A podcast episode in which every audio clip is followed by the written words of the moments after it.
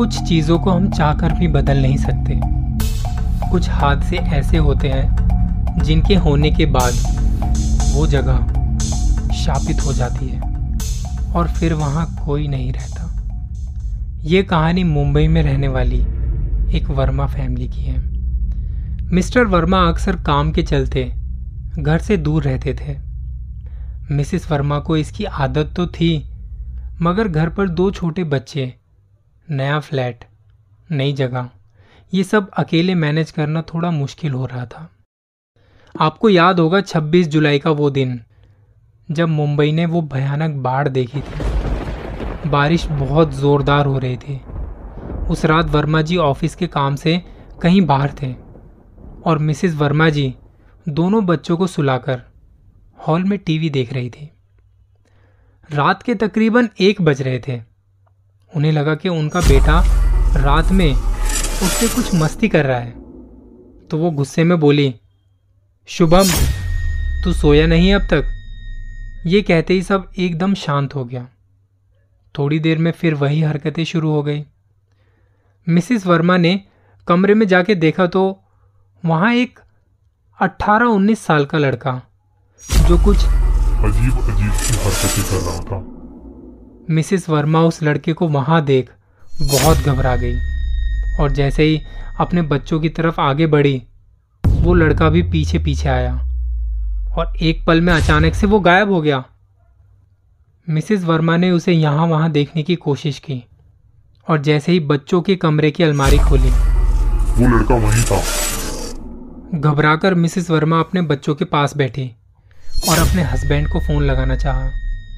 पर उस दिन बारिश की वजह से मौसम ख़राब होने की वजह से फ़ोन में नेटवर्क भी नहीं आ रहे थे। मिसिस वर्मा कुछ सोच पाती। इतने में किसी ने दरवाज़ा खटखटाया। मिसिस वर्मा ने जैसे ही हिम्मत करके दरवाज़ा खोला ये सोचते हुए कि शायद कोई उनकी मदद के लिए आया है। लेकिन देखा तो वहाँ एक बूढ़ी सी औरत हाथ में फावड़ा लिए। बच्चों के कमरे की तरफ़ बढ़ी। मिसिस वर्मा अब चाह कर भी हिल नहीं पा रही थी। अपने बच्चों को आवाज़ देते हुए वो रोने लगी। रुक जाओ, प्लीज़ रुक जाओ। मेरे बच्चों को कुछ मत करो, प्लीज़ रुक जाओ। उस औरत ने कमरे में घुसते ही दरवाज़ा बहुत ज़ोर से बंद किया और मिसिस वर्मा जल्दी से कमरे में गई और जैसे ही दरवाज़ा खोला तो देखा कि वो औरत उसी लड़के के साथ बालकोनी में खड़ी है। उस औरत ने मिसिस वर्मा को मुड़ के देखा और अपने लड़के को लेकर वो नीचे कूद गई। मिसिस वर्मा को कुछ समझ नहीं आ रहा था। उन्होंने तुरंत अपने दोनों बच्चों को उठाया। कैसे न कैसे करके वो पास में एक अपने फैमिली फ्रेंड के पास चली गई। पता करने पर मालूम हुआ कि उस बिल्डिंग की कंस्ट्रक्शन के समय 26 जुलाई 2005 को एक औरत और उसका मानसिक रूप से बीमार एक लड़का पच्चीसवें माले से नीचे गिरकर मर गए थे। वो फ्लैट आज तक खाली पड़ा है। और कोई भी इस घटना को सुन के वहाँ नहीं रहना चाहता।